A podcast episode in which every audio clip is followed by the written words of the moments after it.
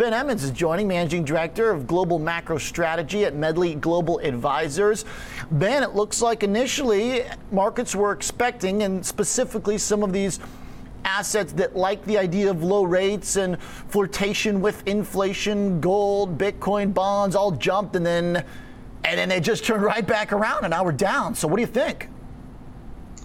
Hey Oliver, great to be back on your show. Um, yeah, this is like what I call the intraday V-shaped move, you know, and, and to be and to be honest, uh, that is actually the intention of this framework revision and the speech today, because let's think about it. If, if you're going to make a statement that you're going to allow much more flexibility around inflation in the future, up or down, then what it means is that interest rates are not going to move at all if, if there's going to be higher inflation, or they're going to move if there's going to be too low inflation.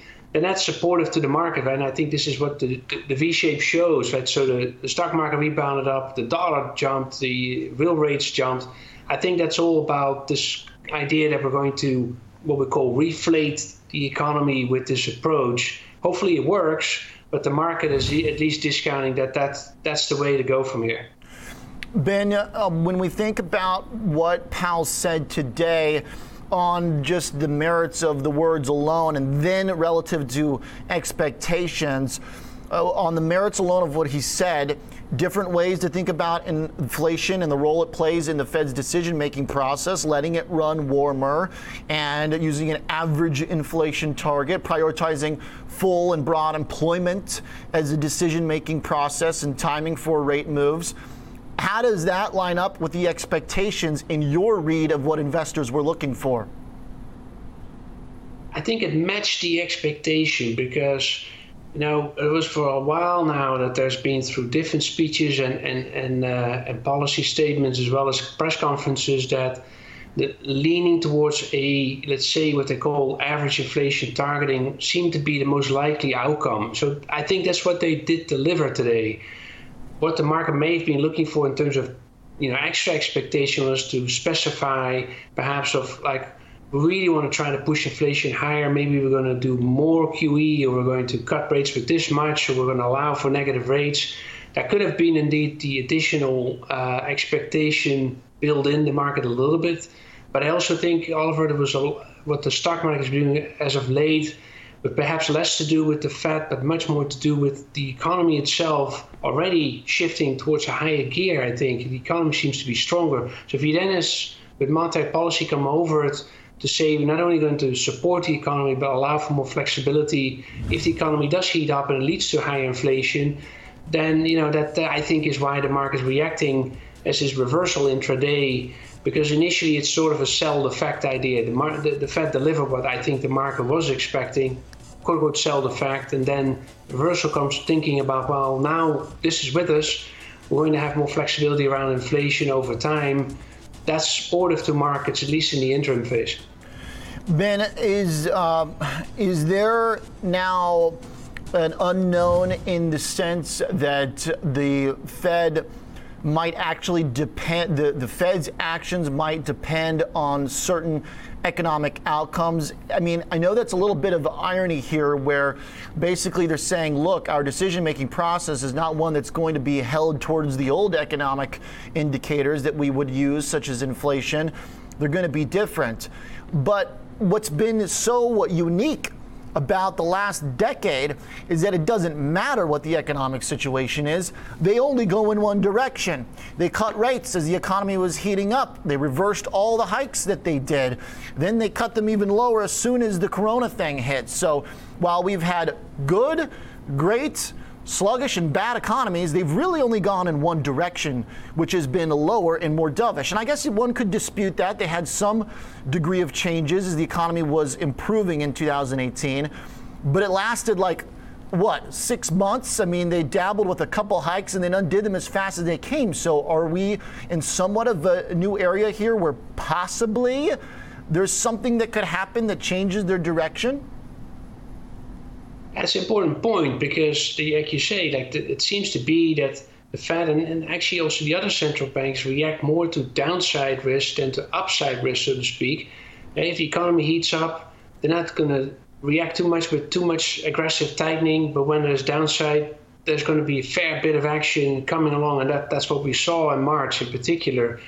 And so, is that changing because now we're at this point where, as the pandemic does moderate over time, which you can assume, uh, and the economy does recover, that you're going to be, you know, taking a, a direction of saying rates will be on hold, but we're not going to take any further additional actions. I think what I'm hearing you saying is, in other words, we're not going to keep going with more and more QE. We don't have to.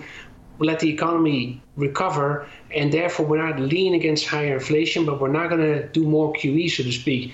That may be the case, but it also, I think, very much depends on the path of inflation in itself at the moment, it seems that we're having a bit traction with inflation. You know, CPI is printed twice 0.6% on the month, which is the highest since 2008. A lot of energy effect there, but it is something of a trend. I think that if it continues that way, then it's interesting to see how the Fed will immediately apply this this framework they outlined today. As in, they won't react to that. They, they will just simply keep things where they are, don't do any further policy action. Then I think you're right there's a change in terms of direction. Right? You're not going to do more in the wake of, uh, of higher inflation. Uh, does that mean that investors can start to think about economic activity and economic data or progress in the short term, hopefully, coronavirus fight as being catalysts for the market? Because the past two weeks, curiously, the regime in the equity market did not line up according to what you might expect for the progress being made, either on the COVID curves here, the developments uh, for testing and vaccines, or the economic data, which is now once again at the highest beat rate that we've ever had by the Citi Surprise Index. But we just had people piling into quarantine trades and the stuff that was working. Um, you know, for valuations in the NASDAQ trade. So, do we have an environment potentially coming back where investors want to pick what does well based on the economic situation? That's certainly true. I think that you know there's a defensive uh, posture, as I call it, in the market that continues to lean back towards the technology and stay-at-home type sectors. That is a sure bet, right? You know that that will work. In part now because the demand for services and products has shifted as a result of this this environment that we're in. We may expect that the vaccine uh, development is such that you know the severity of the crisis will will moderate uh, over the next number of months, and that's a hope, and that may be the reality too. Nevertheless, it still doesn't change. I think the actual economic environment in itself. You have an economy that's severely hit by this crisis. It takes a long time to recover, and people have changed their mind of the way they consume products. Everything's getting more digital, but that's of course driving the tech rally. But I also detect though that there are undercurrents there of one that housing is very strong, that is related to, to defensive environment, but it does lead to more service demand related to housing. And in addition, you know, if you do it in an environment where you know interest rates can somewhat normalize, if, even if it's not that much, but some, you see today in the reaction uh, in the market, the financials are up, utilities are up. That's another sort of I think bit of a defensive but broadening of the of the of the rally. So I do think that's happening, but it is as you say, it's very driven by the conditions of the economy as opposed to what you know the Federal Reserve will do from here. Given that they essentially are sitting here now, we're not going to do anything because our view is that you know the inflation rate will go up, the economy will recover, so we're just not going to lean against that. Mm. Ben, I like that point about uh, considering how uh, rates uh, may uh, change leadership within the equity market or, how some of these rate sensitive sectors that were momentum trades. Uh, watching them is, is going to be important, I think, uh, today. Before I let you go, I, w- I want to just come back to the underpinning economic question. You've got a good chart from your latest note showing what people did with their stimulus checks. Uh, the question here is from your research, do you think that uh, there is stability enough in the economy right now uh, to for, for it to withstand without another big dose of fiscal stimulus? Uh, do people have enough? It seems like they're spending. I mean, the biggest part here is pay for expenses, but I gotta say, from the numbers we got from Best Buy and Peloton and others, I think people might be stretching the definition of what an expense is.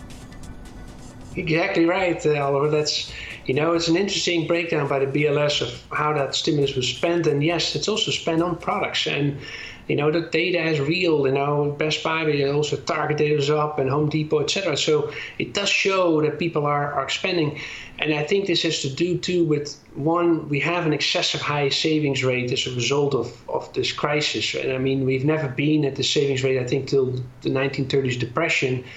And this downturn, as much as debate about it, that it may be depression by just the standard uh, measures of unemployment and, and, and low inflation and, and, negative GDP, which again was confirmed today, at negative 32% or so, is unprecedented.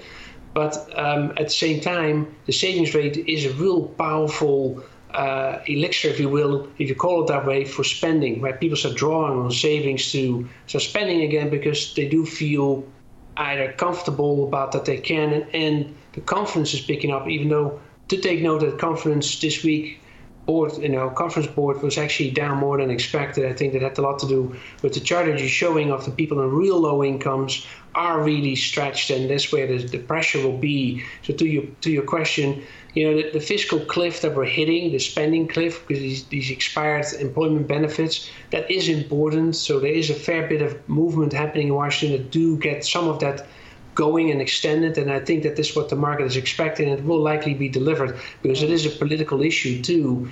But at the same time, there is more momentum happening in the market as we speak. I do think that's driving markets too. Why indeed interest rates are slowly normalizing, and that is indeed affecting the mar- the, the broadening of the of the rally. Right? It tips over into into other sectors that are you know seeing to get some momentum as spending is is, is, is increasing.